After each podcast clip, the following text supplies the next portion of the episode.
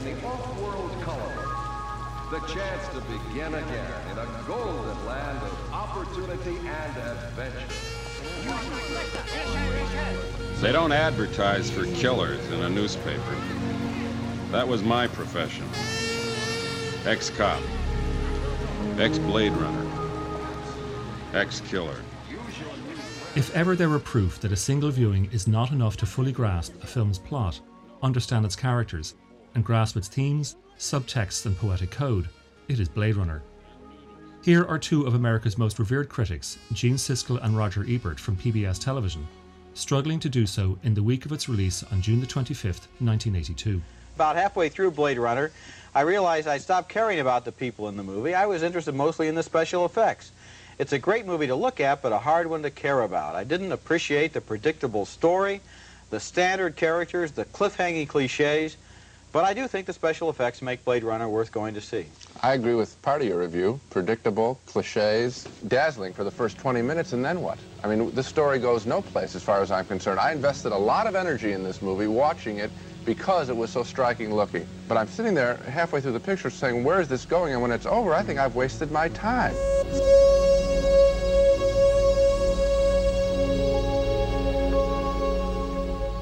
Critics in print were no less caustic, with Pauline Kael in The New Yorker finishing up her near 2,700 word dismissal by saying, It hasn't been thought out in human terms. If anybody comes around with a test to detect humanoids, maybe Ridley Scott and his associates should hide. Still, there were some favourable, if qualified, opinions, with Jack Kroll in Newsweek admitting that, for all its gloom and somnolence, it is a compelling addition to this genre. Richard Corliss, writing in Time magazine, suggested that while the film was likely to disappoint moviegoers hoping for sleek thrills and daring do, as a display terminal for the wizardry of designers Lawrence G. Paul, Douglas Trumbull, and Syd Mead, the movie delivers. However, it is curious how many critics focused on just two elements the plot and visual richness. But beyond mentioning the latter, none considered it a key to unlocking Blade Runner's themes. In fact, they were not even alert to the possibility that the central character Deckard, played by Harrison Ford, might not be whom he thinks he is, with Stanley Kauffmann in The New Republic utterly missing that point, declaring it another reworking of the threat to humans by humanoids, one more variation on the invasion of the body snatchers theme. And finally, Janet Maslin in the New York Times described it as a mess, at least as far as its narrative is concerned. Almost nothing is explained coherently, and the plot has great lapses. The end of the film is both gruesome and sentimental. Mr. Scott cannot have it both ways, any more than he can expect over decoration to carry a film that has neither strong characters nor a strong story. I'd quit because I'd had a belly full of killing. But then I'd rather be a killer than a victim. And that's exactly what Bryant's threat about little people meant. So I hooked in once more, thinking that if I couldn't take it, I'd split later. I didn't have to worry about Gaff. He was brown nosing for a promotion, so he didn't want me back anyway.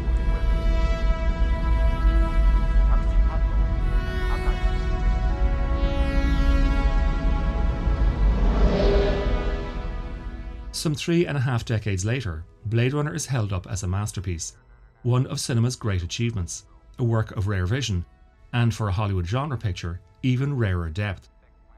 Which is not to say that the critics were all wrong. Yes, the characters are not all that strongly drawn, and yes, there are great lapses in the story.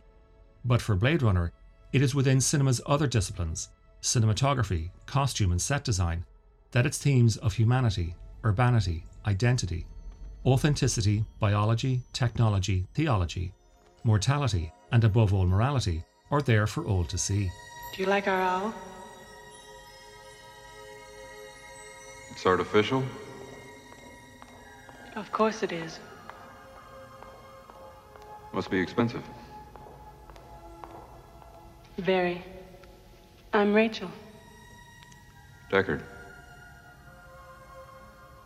It seems you feel our work is not a benefit to the public. Replicants are like any other machine. They're either a benefit or a hazard.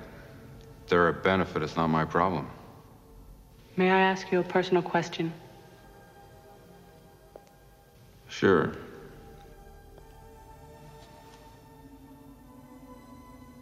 Have you ever retired a human by mistake?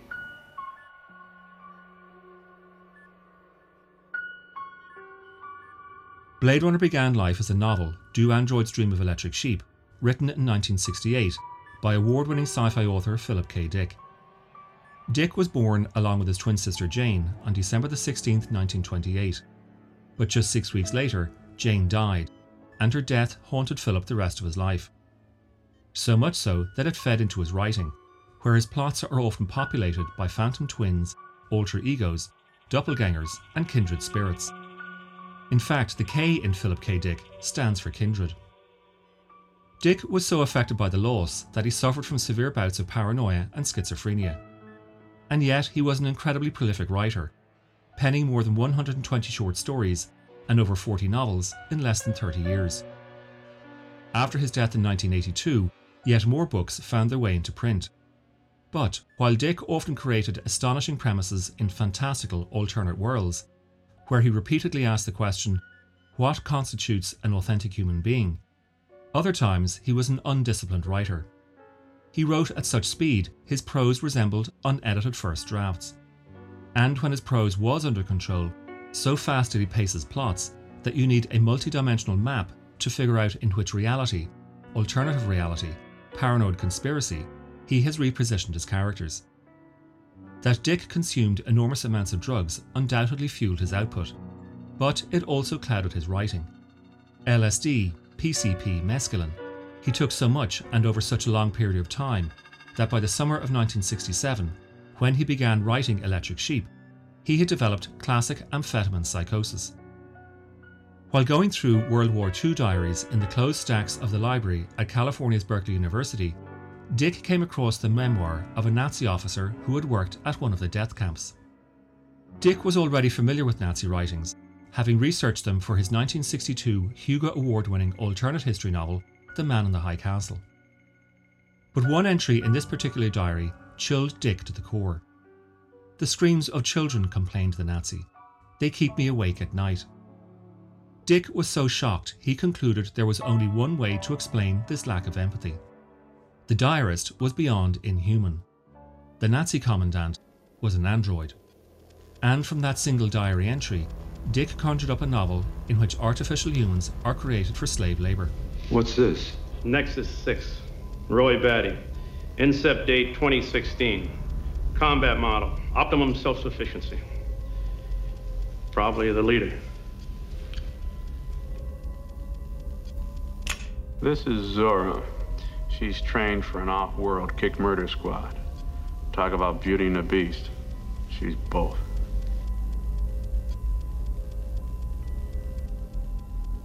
The foreskin job is Pris, a basic pleasure model, the standard item for military clubs in the outer colonies.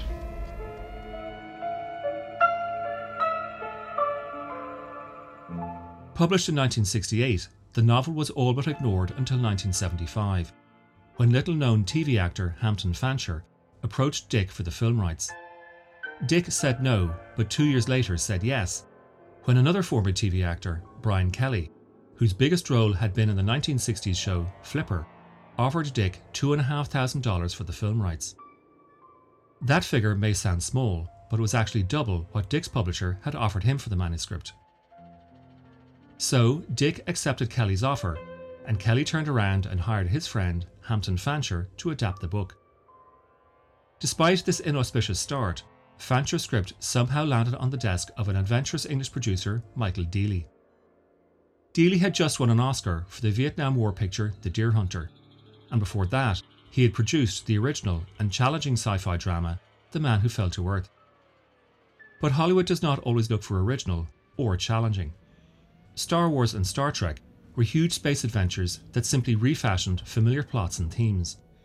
But the script that Fancher had presented, at that point called Dangerous Days, did not offer adventure.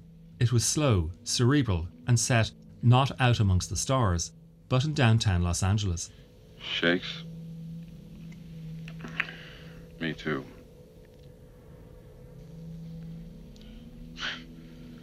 I get them bad.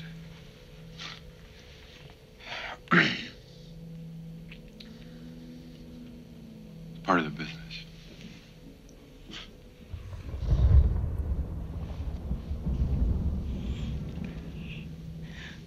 I'm not in the business.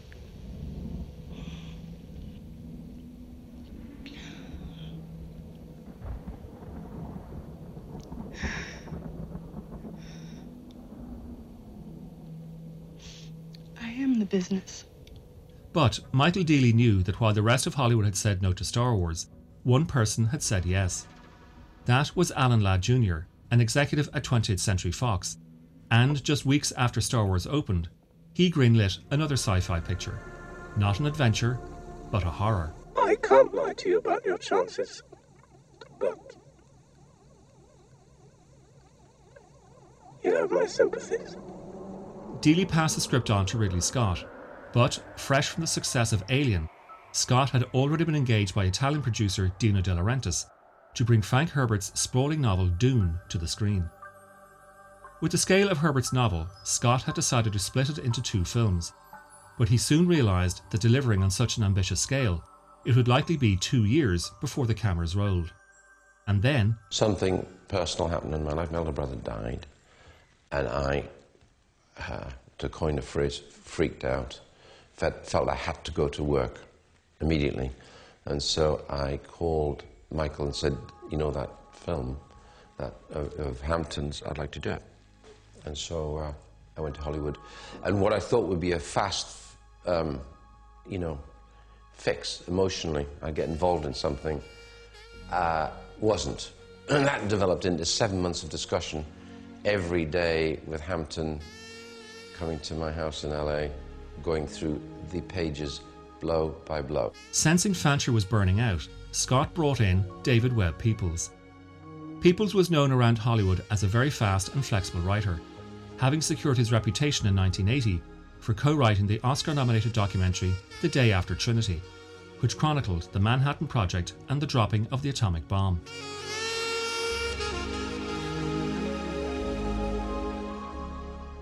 As convoluted as pre production on Blade Runner was, principal photography was even more troubled.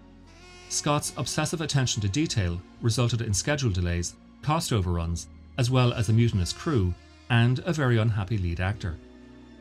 What Scott was doing was visually layering in the film's themes. The streets teem with urban dwellers, but the high rises, peopled only by the mega wealthy, are all but empty. And above them is a sky so thick with pollution that the sun never penetrates.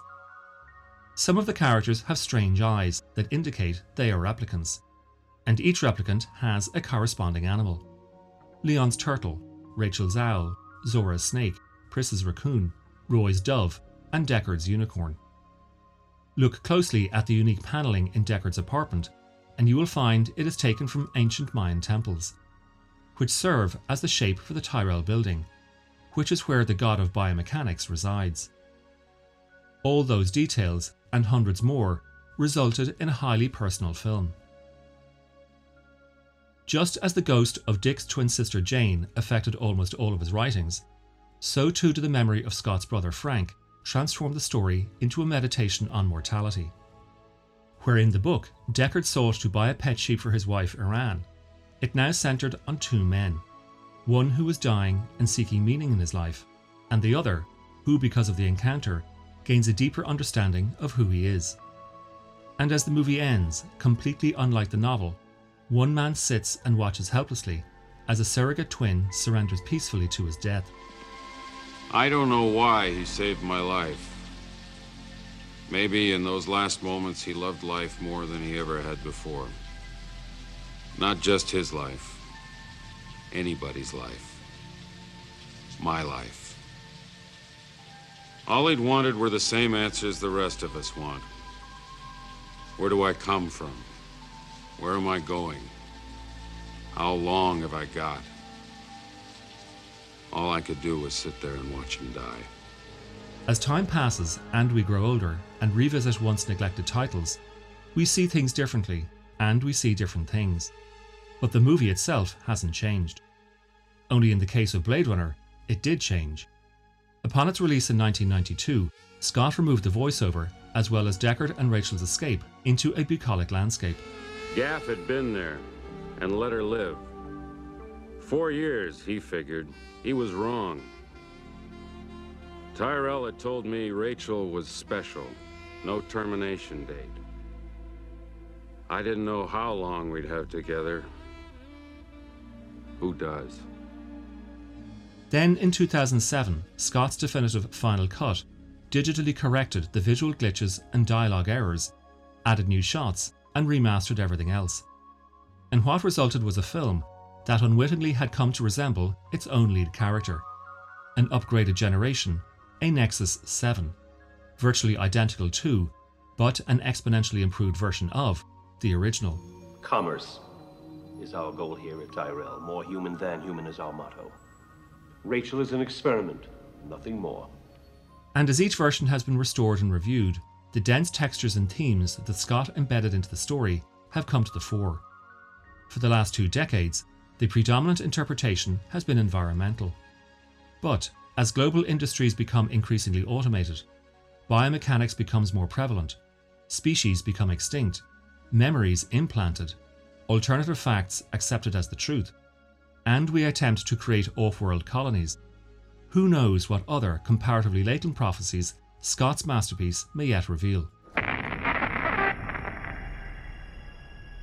But if such a future still seems too far off, perhaps the sequel will help us see what it will look like.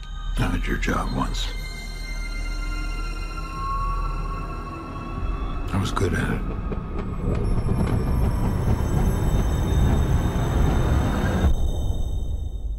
Things were simpler then.